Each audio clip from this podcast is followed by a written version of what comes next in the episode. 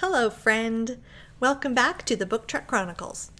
My name is Brandi, and I run a bookshop on wheels in Edmonton, Canada called Daisy Chain Book Company. During this crazy and unprecedented pandemic time of isolation and uncertainty, I am not taking my bookshop on wheels to events and festivals, but rather I am using it to deliver books to eager readers throughout the Edmonton area. This podcast focuses on the reading lives and personal stories of people I meet on my journey. Today I am talking with Alex Pankratz Brown. Alex is a designer, writer, photographer, musician, and occasional podcaster. She is often assumed to be some type of hippie, which is honestly pretty accurate according to her. We talk about the sometimes tenuous relationship with reading, books that have made an emotional impact, and the freedom to make your story known to a world waiting to hear it. Here's my conversation with Alex. Alex, I'm so excited to talk to you today. I'm very excited to be here. This is my first time being a guest on someone's podcast. It is. Now, do you do your own podcast as well?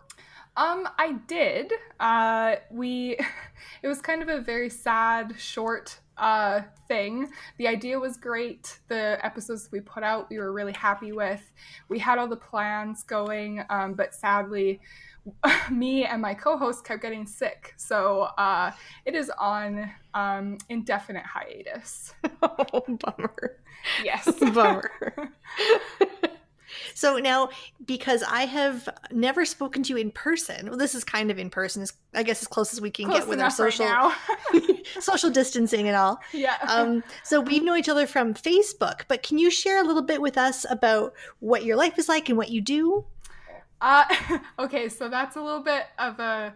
There's no easy answer to that either. Um, no So, uh, my official title, I guess, is just uh, designer. I own my own business. Um, I can go much more into detail about that because it's very. Uh, what I do is very vast, and designer doesn't quite encompass it. Um, but I'm still kind of trying to figure out how that fits in. Um, in my professional life, I have worked uh, for a number of years as a full time designer.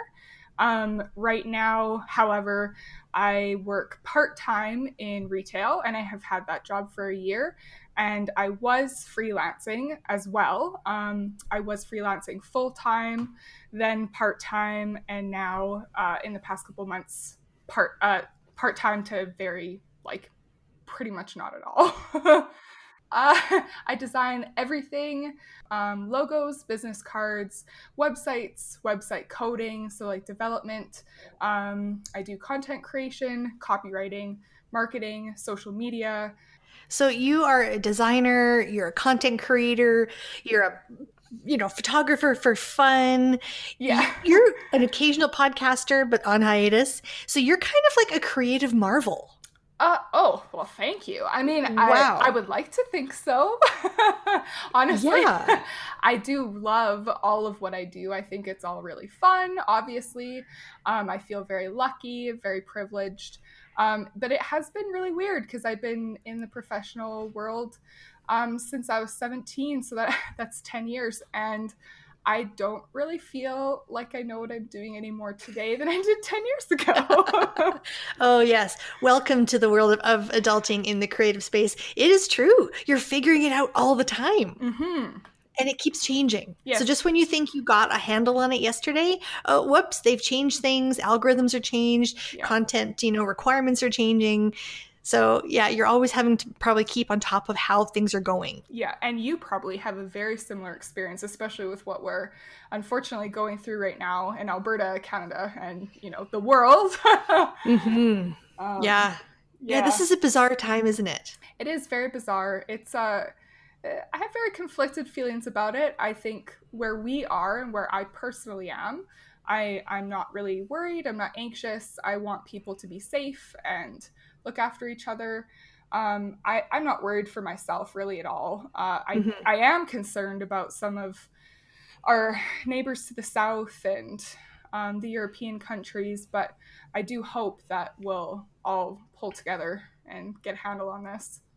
Yeah, I agree. I was talking to my husband today and how it feels very surreal mm-hmm. to try and, you know, just do normal life. But normal life is changing a little bit all the time right now. So we're always trying to update what we thought we knew we could do or yeah. get comfortable with. It's, yeah, it's a very different kind of existence right now. And it's hard to prepare. But I'm like you, I don't feel very afraid for myself either. We're kind of stuck at home doing our home stuff right now. Mm-hmm. And, uh, it's just a it's just a weird thing to realize we're in the middle of something right now that our kids and their kids are going to write about in history. This yes. is going to be something that they talk about. I feel very strange about it. I feel honestly like I'm sort of viewing myself at a distance sometimes. Like, how is the 27 year old going to react to this new development? I feel like if I was to write a book about my life right now, nobody would buy it because they wouldn't believe it was true. yes. yeah, it's so true. If you were to write a book about your life, what would you think you'd call it? Oh, I, I know exactly what I would call it. what?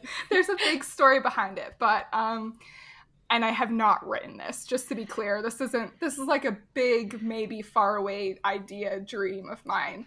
But the working title for my book that does not exist is is seriously psychotic. Oh, okay. So, do you want to do you want to elaborate on that? Because that's quite a cryptic title.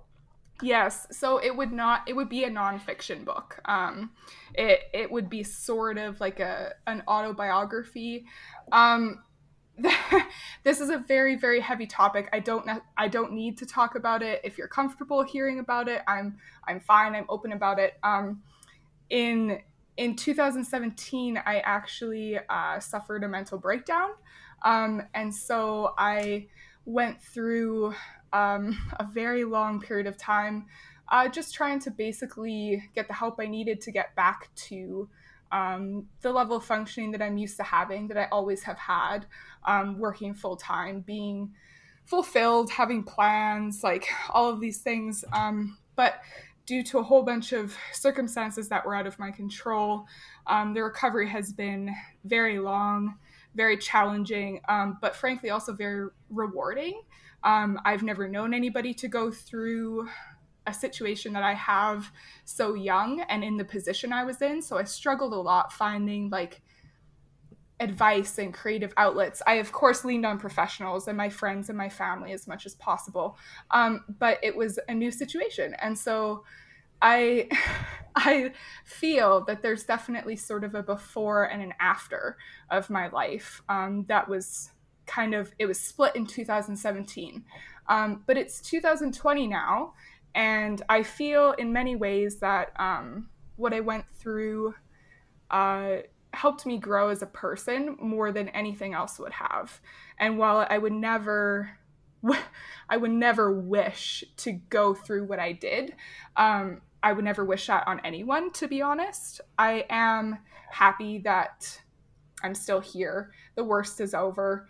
Um, there are much bigger things going on. I have a really good support system.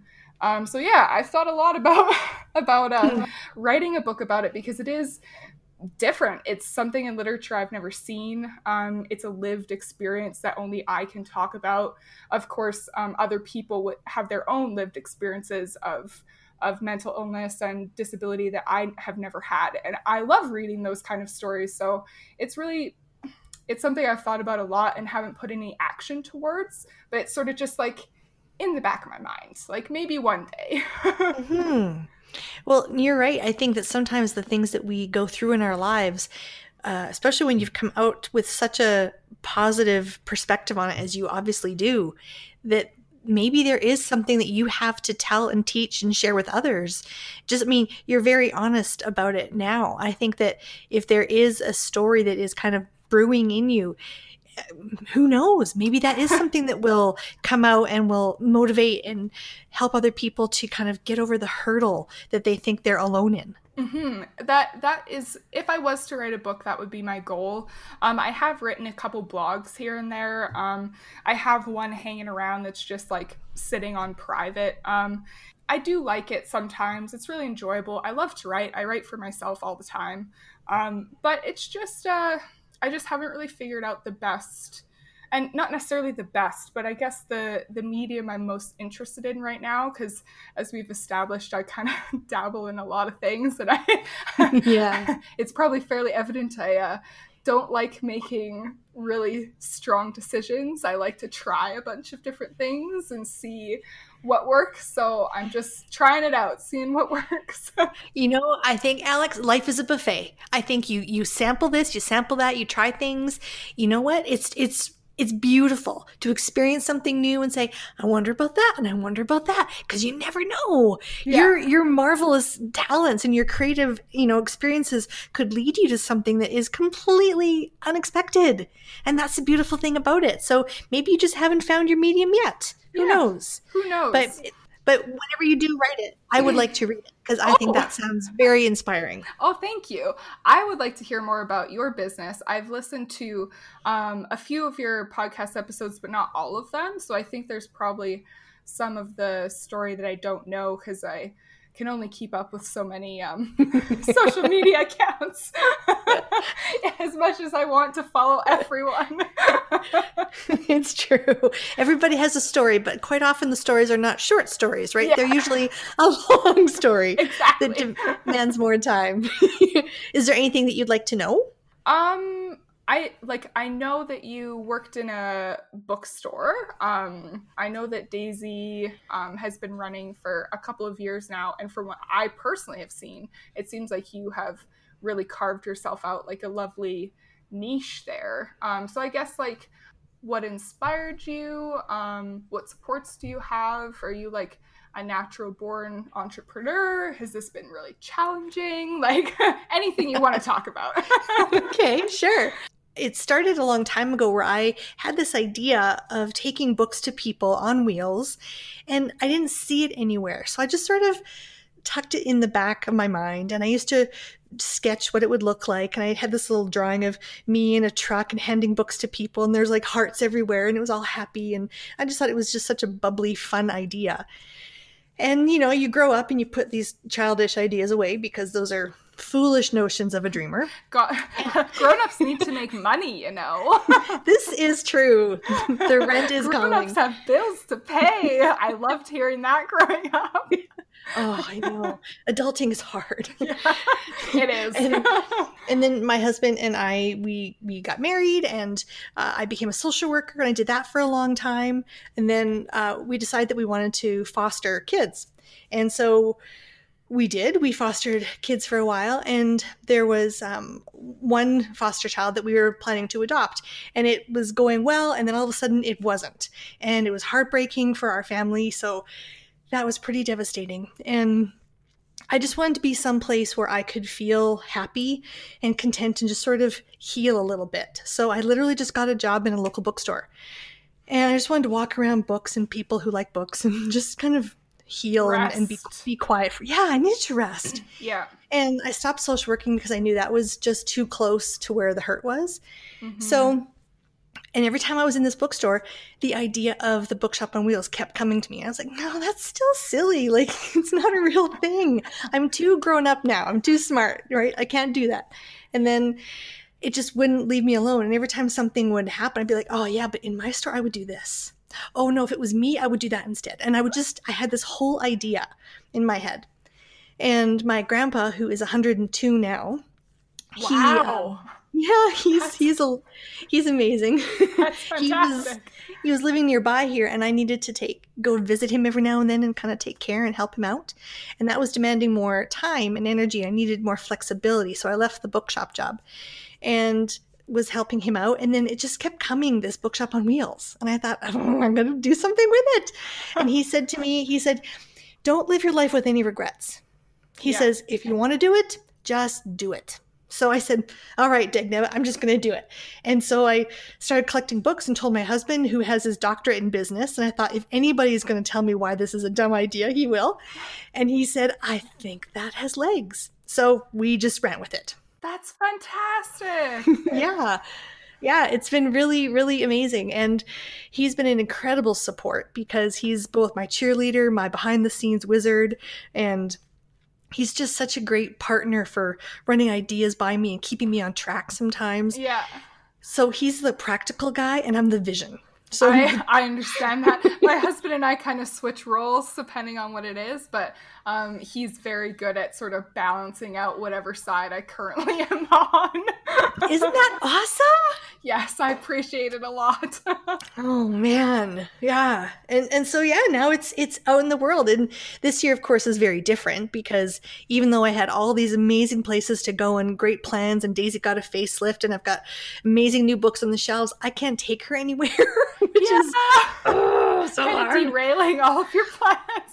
Like, Oh, it's so is gonna be my year. Yeah. And there's so much anticipation. I got all sorts of messages and requests saying, Oh, we can't wait that you're, to hear you're coming, and we've been waiting for Oh. so long to see you. And I, oh, so, but you know what? This is this is the reality of it, right? Like when you do your own thing, you have to be adaptable. Mhm. You have to sort of realize that okay, whatever your idea is, it can't just be for one season, for one person, for one moment. It has to be bigger than that. Otherwise, it's just a hobby. Yeah. And so I'm always trying to find ways to be flexible and change it up and, you know, Well, keep it fresh. ju- judging from at least our interactions on social media, I've always been impressed. I'm like, oh, I wonder how they're going to react. And then I go onto your page and I'm like, oh, perfect. Fantastic. Thanks. like, I, I don't necessarily think perfection is something that people should aim towards but like like you're you're pretty darn awesome Thank you. Yeah, far from perfect, but yeah, it's it's it's fun to be out there a little bit and to show that you don't have to be a runway model or a super successful anything just to have gumption and go for it. yeah yeah exactly i agree that's a, it's a hard lesson to learn but i'm working on it It is. And being creative, like you do so many things that I admire because I struggle with all the little things. oh So really you- Yeah, because you do like logos and websites, you do the graphic piece, right? yeah The content. That is stuff that for me every day I'm trying to figure out how can I make it look like I know what I'm doing. that's that's literally why I became a designer. it's like I need to learn this so I can so I can like look like I I'm competent. Oh man, I admire that so much because your digital presence is huge. It's Mine just is? huge. No, anybody's. Anybody's. So- I was like, I don't really think so. I was like, I'm pretty sure yours is significantly bigger. oh no. But it's to have somebody like you who knows what you're doing yeah, true. is so comforting. It is a skill set for sure. I think like sometimes people don't necessarily realize how much work goes into um sort of content creation like like what I do. Um it's and it's hard to explain that that's part of the problem. I try to sort of um for for people who don't like know me personally and that kind of thing and we just meet somewhere and they want to know what's it like to be a designer? And i try to sort of like give them the cliffs notes. It's very difficult to tell to explain them what goes into design. It's a lot easier to sort of like list the actual like deliverables. Like these are the lists of things that i can do for you. And then they're like oh i didn't realize a designer could do all of that. And i'm like well a designer can't. So you kind of have to like ask what that specific designer or agency can do and Mhm. you likely won't be able to find one place that can do everything. So like just be aware like i can't do for example animation. Like i can i can design your logo but i won't be able to animate it because i i don't know how that works. I don't have the software. It's not like maybe if you want to pay me a lot of money i could try and figure it out but there are people who like are better that's like that's their whole job so it's difficult in such an overlapping field to to sort of explain to people these are the things I can help with and these are the things I can't. So that's Well, yeah, and it's because what you're explaining is it's a really collaborative effort, right? yeah, yeah. There's, there's a lot of creative um, people who are inspired to do a piece of it, but all combined, it makes one great presentation. Exactly. Yeah. So that's where it's really nice to have clients that do want to collaborate. Um, it is. It's hard to find clients sometimes because uh, a lot of people and the world in general really likes to rush. Um, planning is hard. Life is busy. Um, scheduling, balance, like all of that is is challenging. Really challenging, especially with. Um, social media to be honest the internet connectivity basically how i make my living is is really enhanced by social media but it's it's difficult to draw those boundaries of like what are my work hours going to be? How do i keep my hobbies still fun? Because some mm-hmm. of them i do for money as well. So like yeah. what's the balance between these? I'm still not really sure I was raised by two entrepreneurs. So um, ah. I, I have been very fortunate to be raised by a very typical extrovert father and a very typical introvert mother. And so I sort of got um, a lot of my skills and knowledge by watching them and learning from them and seeing what worked in their business and what didn't work. And so um, they started their business when I was, hmm, let me think. I think I was uh, seven years old. It's one of my first memories is my parents starting their business, and my brother and I used to sit uh, at the dining room table and stamp invoices for the company, uh, which at that time was uh, my dad officially, my mom, the unofficial bookkeeper. She made no money. Um, she was a stay at home mom at that point. Um, and then uh, my brother and I as, um, I guess, admin assistants. oh, yes, that's a good title. so my brother was three and a half years younger than me. So for his memory, the business has probably always existed. But most of my growing up years were around entrepreneurs and how two people can build a business up from the absolute ground level. And so I know a lot of what goes into it behind the scenes. I don't go into business ownership um, lightly. I I, I went into quite young, looking at when I created my business. However, I didn't focus on it heavily. I needed to sort of figure out what what was smart, what worked, what didn't work. Um, and so I basically did um, freelancing and part time work um, for a number of years, trying to figure out where I fit into the industry and trying to figure out if I was more of an entrepreneur, if I was more of a hire me, tell me what to do, or if I was something in the middle. And honestly, I don't really think there's an answer to that. but for now, I'm kind of somewhere in the middle.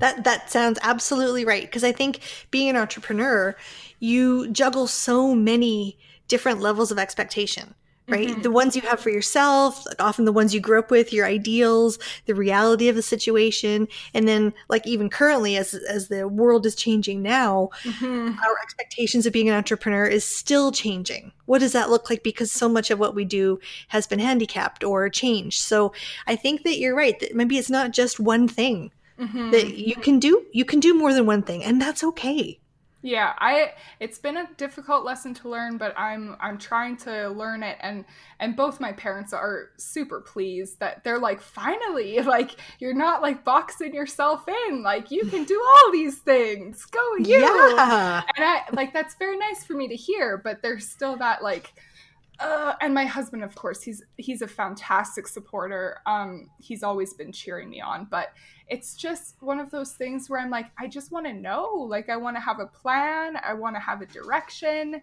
And i i don't which is uncomfortable for me. However you know it's change is a part of life. Discomfort is not a bad thing. So i just kind of keep soldiering on.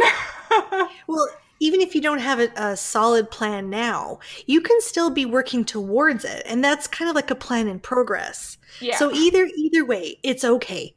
Even if you're not where you want to be yet and you don't feel as if you're solid or stable in what you want to do, that's okay because sometimes that's how you figure things out and that's how you make steps to do the things you want to do the best because you're working things out in the background. That's Very okay. True. That's you okay. Know, you you say uh a lot of your responses, I totally see your social work uh, education coming through there.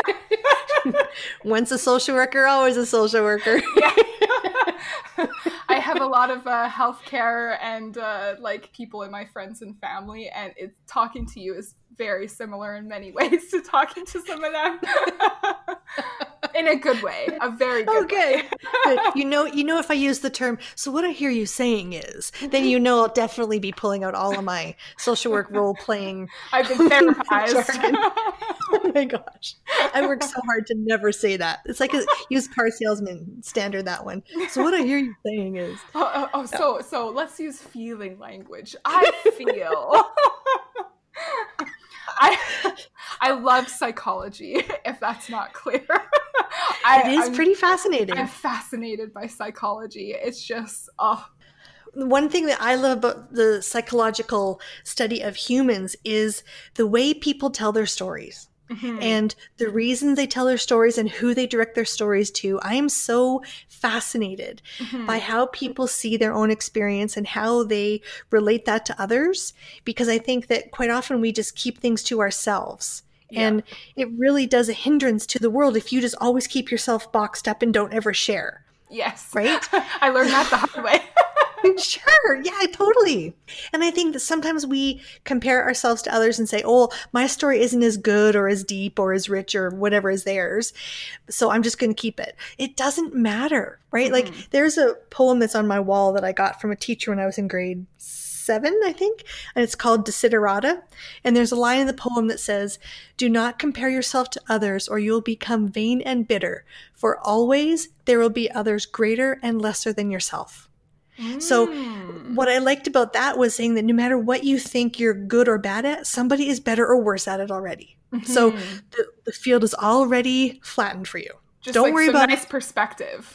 Yeah. Mm-hmm. So it makes it okay to put yourself out there and share your story. Be honest about your wounds, your scars, your heartbreak, your your raw self. Mm-hmm. Right? Like I think that that is such a beautiful thing and one of the things I love about this podcast is giving people a platform where they can tell their story.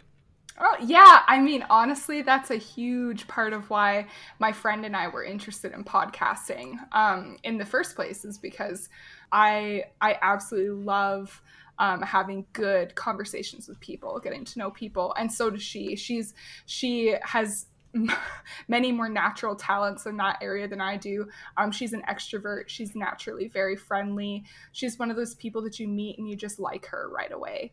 And so I'm I'm very different. I've gone through a really long process to be more socially open rather than mm-hmm. focusing on my personal anxieties, which were not anxiety is a real thing. It's very valid. However, a mm-hmm. lot of the things that I personally was worried about were things that w- were not based in fact. So I do a lot of fact checking, a lot of journaling, a lot of meditation to try and zone in on, hey, what what's going on? Is this something that I just need to like push through? Like what are the facts? Has anybody that I ever met instantly said, you know, these two two words that you've said to me, I hated them and I hate you instantly. Get out of my face. No, hmm. that's never happened. So nope. like maybe I should just like chill out a little bit. but it's real for you in the moment, right? Yes, yes. So it's been a yeah. long process to try and get to just try and improve cuz I love people. I just struggle sometimes with my own energy and my own getting out of my head. In a world that is very social media focused, everybody's trying to put their best self out there. But you know what? I think the best self is it's under scrutiny. Like it's not even what is your best, it's just what you think people will think is your best. Yes. and and it, I find that so ironic because I remember doing a video once and I noticed in the video I had a, a, pimple on my forehead, and I in the video I pointed to it. And I'm like, "Oh gosh, look at that! I can totally see it." And I said in the video, "Oh gosh, if I'm seeing it, you're probably seeing it too." Well, there you go. And my daughter said, "You can't show that video." oh. said, Why not? She goes, "You not only have it, but you called it out. You can't show that video." and I'm like, "Everybody gets them. It's so, okay. Oh, don't do it." yeah, but she was very concerned that that wouldn't be my best you know being presented. And i find that i'm always trying to battle the idea of is this my junior high self or is this my grown up i don't care what you think self? Because my junior high self would never show anything frankly unless it was just right. And then even then i still wouldn't show it because i'm terrified. And now honestly i think the beautiful part about getting older is i just don't care. Oh, I really so don't care. To get to that point, I'm like, maybe age will be better for me. it's a beautiful thing. It'll come. It'll come. I don't want to rush through everything because people people like to tell young people like, "Oh, this is the best time of your life," and they just keep telling you that like over and over, which sends kind of a weird idea. Like if you're not having a good time right now, and you're like, "This is supposed to be the best time like i hope it isn't like i i just have to keep hoping that um those people are speaking from their own personal experience and perhaps I can achieve better things. Well, then I guess the social worker in me again would say, well, when you say you're the best time of your life, how would you define best? I I do not define best by like outward success. Um, that's never been a goal of mine. Like to use a design term where I'm like in flow, where I am fully engaged with whatever I'm doing at the moment uh, and I'm just like focused just working. I lose track of time. I have to I have to set myself alarms to um, remind myself to eat some days because uh, I'm just so focused. And so um, I would say that for me, whether that's like a professional thing in terms of like flow or if it's uh, just in my personal life, my everyday life, and sort of taking a mental picture. Like I remember at this moment I was content. That mm-hmm. that for me is like bam, that's the best. That's what I'm yeah. aiming for all the time. That's awesome. That Thank is you. awesome.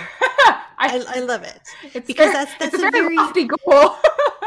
well, it is, but then it can be changing and what was your best could have been like that's in your rear view mirror but there could be a future best waiting that you don't even know about yet. So yeah. the beautiful thing about it is that it, it's always changing.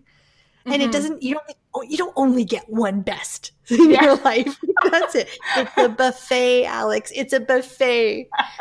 You, know, you also my mom uh, she went to school for social work. Uh, she did not complete it and she ended up changing uh, changing career paths entirely. Uh, however, sometimes her first year of social work, I can tell when she sort of switches into it. And some of the things that you say are very much like, aha, that must be where my mom got that from.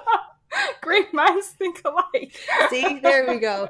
Yeah, us social workers, man, we, we got a way. We just have a way. you do, you do. So then let me segue from the psychology, entrepreneur, social work yeah. stuff, and let's talk about your reading life. Yeah, I do love reading. you do. So what are you reading right now? Um, I I made myself a little list because that's the way I am. I Great, I love lists. Um, the books that I'm currently reading, um, the one I've been reading the longest, Dare to Lead by Brene Brown um, who I absolutely love.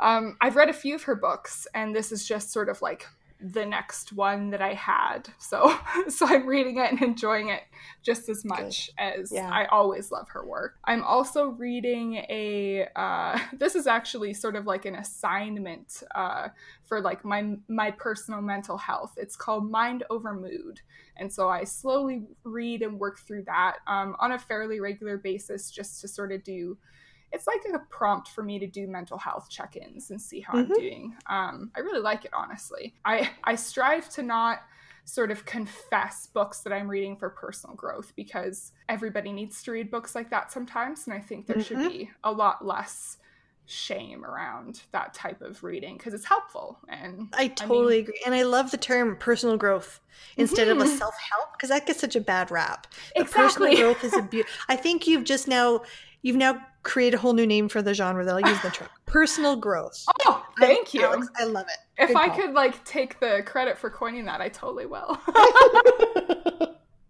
um, then I I had been reading just those two for a while. I honestly got a little bit overloaded. I felt like I needed something more fun. Um, so I pulled out uh, the film Wizardry of Fantastic Beasts, um, which is from the Harry Potter series uh, the Harry Potter world, of which I am a major, major nerdy fan of. You are? yes. I, I even like, uh, I'm like to the point of uh, having a themed tattoo. So. Well, that's that's pretty serious. Oh yeah. so what what kind of Harry Potter tattoo would you get? Um, I actually already have one. It's in progress. Um, But what I have so far is themed after um, Fawkes the Phoenix. Uh, he's sort of the main focal point of it. It's on my left foot because I think phoenixes are beautiful and the lore behind them I think is wonderful. I wouldn't necessarily consider myself a huge like fantasy fan, like specifically. However, I really liked the Harry Potter books. You know, now Fawkes the Phoenix, that's Dumbledore's bird, right? Yeah. Okay, okay, good. Phew, I was thinking, oh, wait, wait, wait. I want to yeah. just give myself a little test. Okay, good. you passed! Yay! I really love them. I still reread them. Um, I grew up watching the movies. Uh, I actually snuck behind my parents' back to do so, to read the books and watch the movies. So. Did you really? Yes, I did. um, I eventually came clean when it was like, when I was far too old for that to matter at all. Uh, it's honestly pretty much the only thing I've ever lied about. so I love it. Uh, I love it. Very dedicated to my book reading. I wouldn't necessarily. I don't like to yell about how much I really like Harry Potter because it is very hyped and it is problematic in some ways. But I really liked it and it inspired a lot of my later reading and um, for the most part, I think they've contributed positively to the world, which is important to me personally. yeah, I, that's true. That's a really good statement. I like that. How has your reading life changed in the last few years? I used to uh, have a really easy way to read, and that was frankly um, by not socializing. And so, if I was given a choice between reading and socializing, I would pick reading.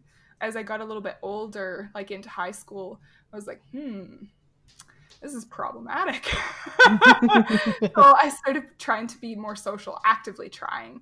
Um, after high school, I ended up going through school um, and then I entered the workforce. And so it was just sort of like a whirlwind of activities and changes. And so while I was going to school and um, before I had a vehicle to drive, I would just read on the bus to and from school. I tried doing homework a couple times and I was like, this is terrible. I'm just going to read instead.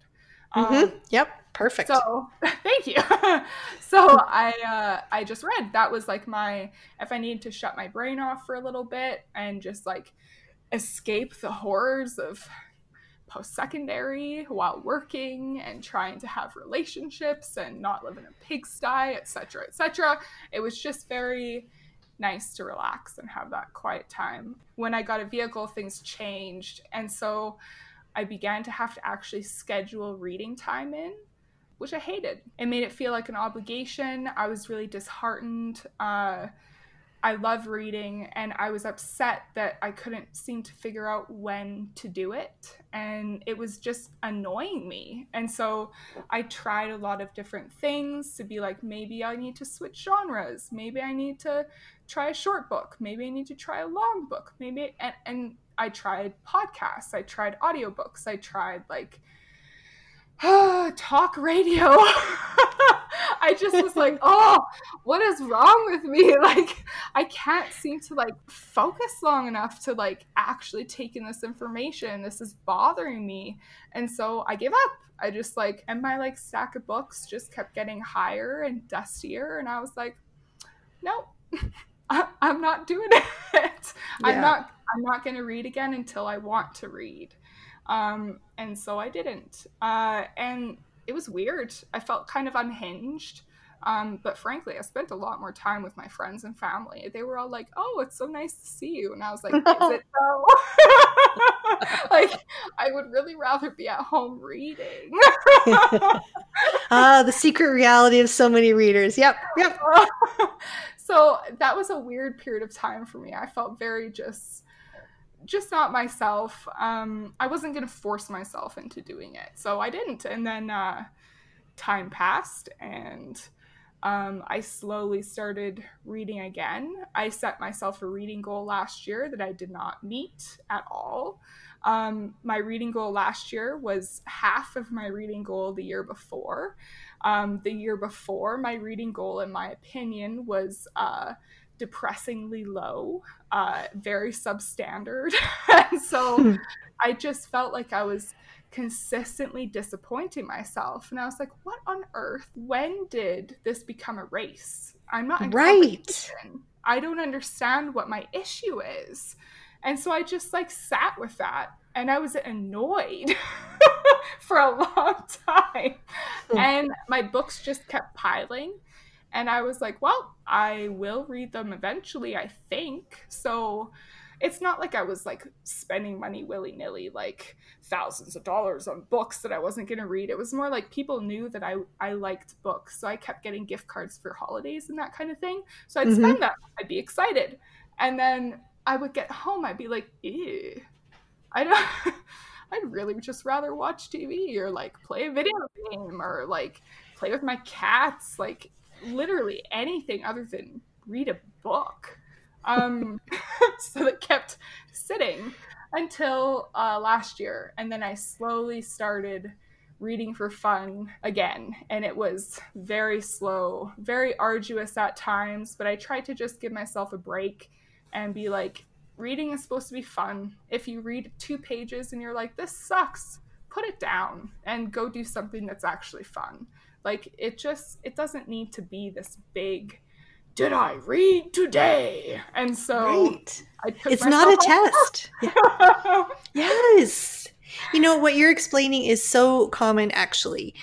People who read for um, effort because they have to. So there's like the have to reading, and then there's mm-hmm. the want to reading. And when you don't get enough of the want to, or you read the wrong books, it just ruins all of your inspiration and your motivation to continue. And it, it's just discouraging. So trying to find a way out of a reading slump is really, really common. that actually makes me feel better because I didn't realize that.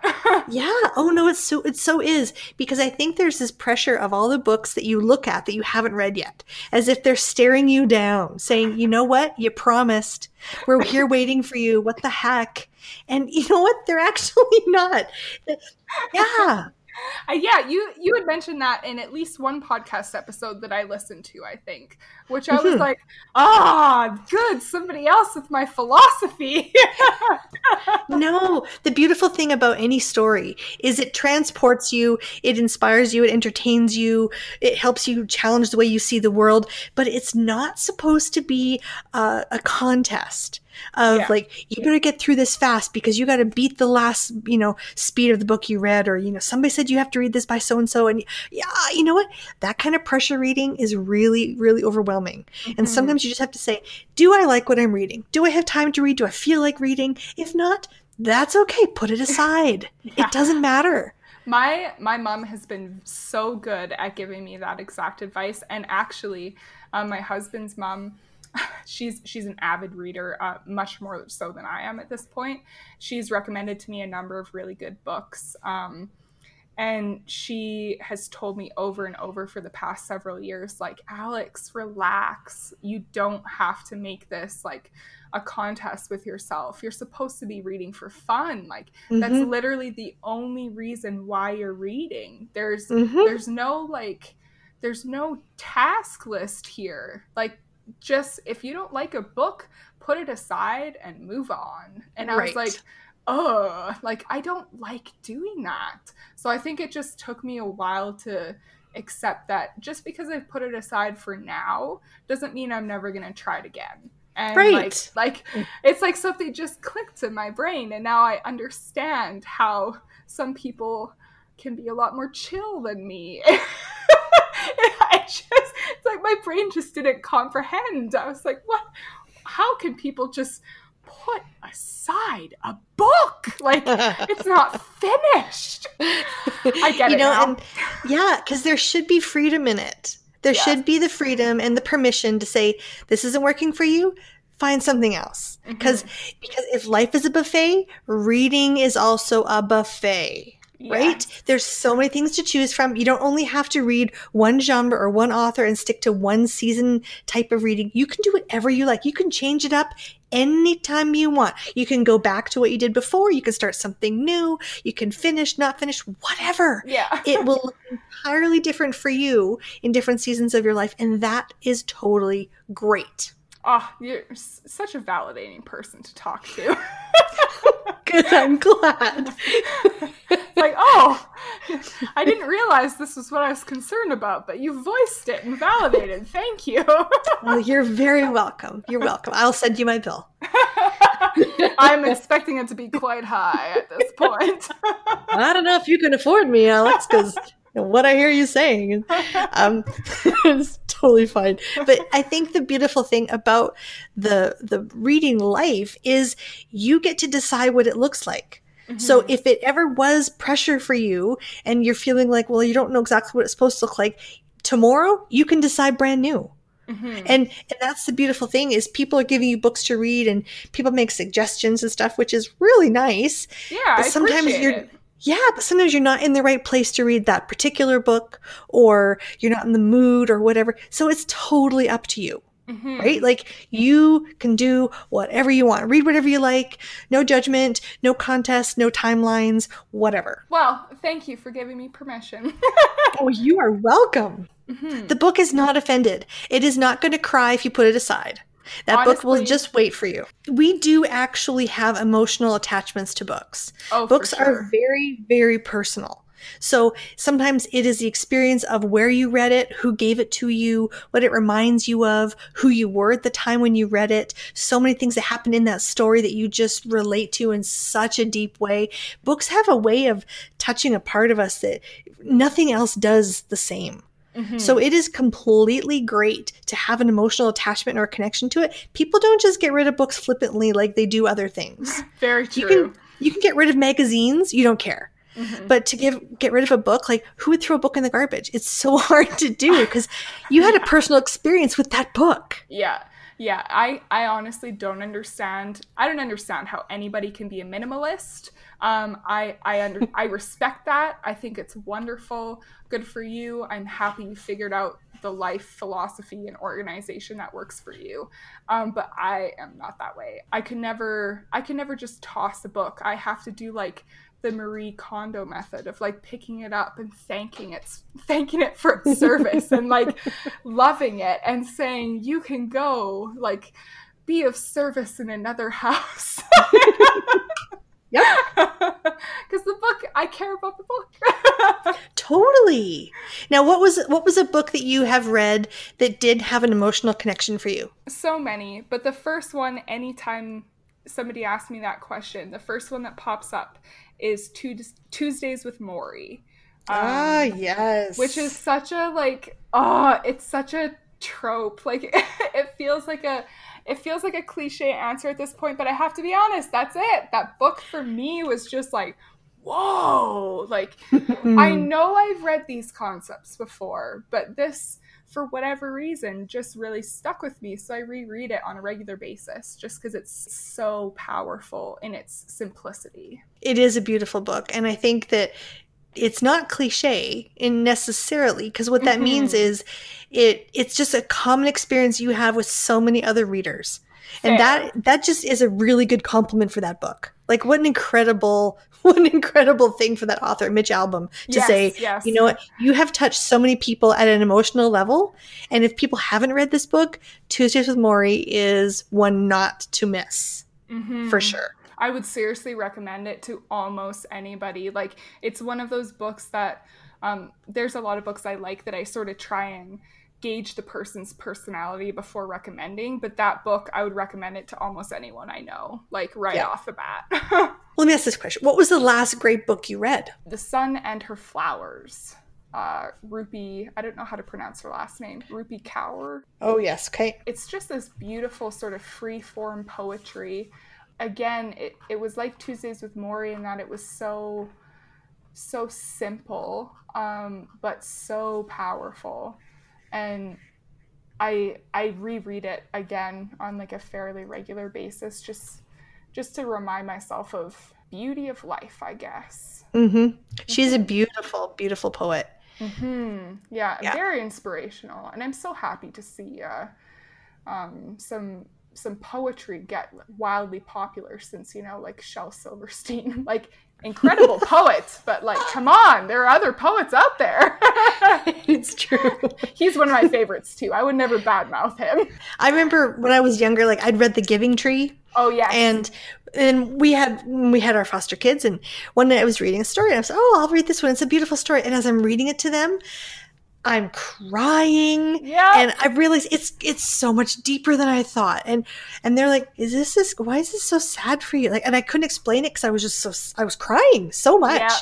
I mean, I get why that book for so many adults is so profound because I hadn't read it as an adult until Yes. that point. And oh my gosh, it's it's just so beautiful. Yes. Uh, it. I read that book as a kid and I thought it was lighthearted and lovely. And I read it back later as an adult and I was like, wow, this mm-hmm. this was so much deeper than I could have ever imagined, which is a mark of a, a great author, in my opinion. A, an author that can write a kid's book that adults reread to their kids and realize it still applies to them in a different way. That's a mm-hmm. truly talented author. Oh, I agree. I agree. That book is just such a treasure. And I've seen people who have that tattooed on their bodies the picture of the boy looking up at the tree with the apple coming down and, and that little stump that the man sits like mm-hmm. I you know what I just I get it I get Yeah. why they put that mark on their body because it is that impactful Um, and then I guess my third one, this is actually the only book I've finished so far this year, is a gift from one of my uh, closest friends. Gave me this cute little book I had never heard of, a little square book called Friendship Isn't a Big Thing, It's a Million Little Things The Art of Female Friendship um, by Aw. Becca Anderson. And I like, I opened it and like burst into tears because it was just so it was so timely. It was like the exact thing that I needed to read and and I just and I hadn't realized that that's what I needed. And that is the beauty of strong relationships is having those people around that give you what you need without you realizing that it's it's what you've been asking for. I loved it and I was like, man. And so I sent her a very heartfelt thank you afterward. Um, the book wasn't the only like lovely gift I got. I I just I cried like every time I opened it. I was like, oh, this is exactly what I needed to like Yep. spark my reading reading interest again. Like you knew it. This is what it this is what it was. It's true. You know, a, a personal book at the right time is just the greatest discovery. I love that. Hmm I, I just, I, I, I'm always amazed. Sometimes I have a book on my shelf and I don't look at it for a long, long time. hmm And then all of a sudden I think, oh, okay, what the heck? And I open it and all of a sudden, boom, it is the exact right time. That book has so much personal meaning. But if I picked it up earlier, it wouldn't have it wouldn't have mattered to me one bit. So when somebody knows you well enough to give you something that's going to touch you like that, that is amazing. I think books as gifts are such a fantastic way to reach out to people. I love that. Yes, I agree. I books books that somebody has personally given to me because or even just recommended to me because they they think I would like it. So meaningful. Um, I just think that's wonderful because it speaks so much to how they pay attention to you because they know that you love to read. They know enough about your interests. They know enough about your life that they saw a book and they're like, this is the thing that she would probably like right now. And I'm like, Exactly. oh, I didn't know this. Thank you. and they're investing in you, right? Because they're not only saying that I, I'm going to just give you a gift, which is very nice anyway, but they're investing in the time that you're going to spend with that book. When when you're reading that book, you're going to shut everything else out. So they're really giving you that gift of investing in something that is personal to them, that connects them with you. So it's just this awesome exchange that they mm-hmm. are giving you. You know, there's nothing small about that. Oh, when somebody says, "Oh, I'm just going to give them a book," I'm like, "Whoa, okay." I'm like, just. Like, surely you misspoke. Surely. I, I don't think you understand the gravity of this situation. Those are some big words you're using right now. Alex, I've loved talking to you. yes, thank you. This has been such a lovely um, evening conversation. It's so nice to um, connect, not necessarily like face to face, but voice to voice. it is fun, isn't it? And I got to tell you, when you are ready to write down your story and go into it in whatever level of depth and perspective you give it, because that is entirely yours, I will be happy to read it anytime. Oh, oh thank you. I yeah. Oh, I'm so excited. I have only told a very, very few people about this um, idea that I have because it's just so out there. It's almost something I don't want to voice. I've I've told my husband, a couple of my closest friends, um, a couple of my closest family members. Every time I get really excited about it, I kind of try and tell somebody new in the hopes that maybe like three years down the road or something, and if I haven't done anything, they'll be like, "Hey." were you going to do that thing that you were excited about? um, so I'm kind of hoping that if I share it quietly enough with the right people and give myself um, enough time to, I guess, think, um, enough time to just think and, and give it the give it the time and the energy that it deserves, I would feel like wow, that's a thing that I've wanted to do since I was a kid. And look at that, I did it. Yep. I really do believe that within every reader who who loves reading and who appreciates words and, and gets what it means to experience a good book. I think within every reader, there is a story that is just dying to come out. And every one of us are literally living our personal stories every single day. We are writing it as we go. We don't mm-hmm. have to make this crap up. This is legit. This is like, this is real. That's right? why nonfiction is so fascinating to me sometimes because I'm like, you would never sell this as a fiction book. like, this is, it's true. This is just so incredible that you have to know this was inspired by true events. yeah. And every story is special and valuable because every person who writes it is already remarkable in the way they tell it. But no matter what it is that you have to say, there are people out there who are waiting anxiously to read it because their lives will be changed as a result. So whether it is fiction, nonfiction, poetry, whatever it is that somebody wants to write, I really do believe that there are ears already just waiting to receive it. So, whatever your story is, by all means, just take the time, let it marinate, do whatever. But in whatever medium you choose, that is a story worth sharing. And oh. I totally believe that. Oh, thank you. Well, I, I am very I'm excited for you because you're right. You it might feel like you're in the weeds now, but there is so much around you that hasn't been discovered and explored yet, and that is the fun and exciting part. It's also uncertain, and I get that we're in those weird uncertain times. Oh, but extra uncertain. totally. But I think that there's just there's so much possibility ahead, and I I love that. I love that this is just the beginning of a story that you're telling. So who knows what comes next? I don't know, but it's going to be great. Oh, I hope so. It's nice to talk to somebody who's as uh, much of a bubbly laugher as I am. yeah, I've noticed in some of the recording I have to like not laugh as much because normally I just do, and when I'm talking to somebody, I smile a lot, so it comes out as a laugh. Even though oh. sometimes laughing is not necessarily what's required in that moment, I have to figure that out. I, I know. I struggle with it so hard. We'll just giggle ourselves all the way till tomorrow. No worries. Probably. As always, I will put the links to each book that Alex recommended in the show notes at the end of this podcast. I love talking to you guys. The stories that you share, the vulnerability that you offer, it is so precious to me. And I'm so thankful for this community of readers and listeners who just want to be a part of something that is a little bit funky, kind of awesome, and would not be the same without you. So thank you so, so much. And even though the world is a little bit chaotic right now, you guys, however you cope with this, it is okay. Give yourself a break for the days when you picked clothes up off the floor, put them on, tied up your hair in yet another messy bun, and felt satisfied that yesterday's makeup would be fine for today. And then, did you go downstairs and have a breakfast of Nutella and frozen berries? Yeah, you know what? It's okay. Friend, you need to hear somebody say this to you. You are doing a great job. Take a deep breath. Pick up that book that you've always wanted to read but never found the time for. Pour yourself a Bailey's or tea or whatever and do the best you can today. That's all. Don't fret about yesterday or be anxious about tomorrow. Tomorrow will take care of itself. Be kind to you. Love your people. Eat a salad.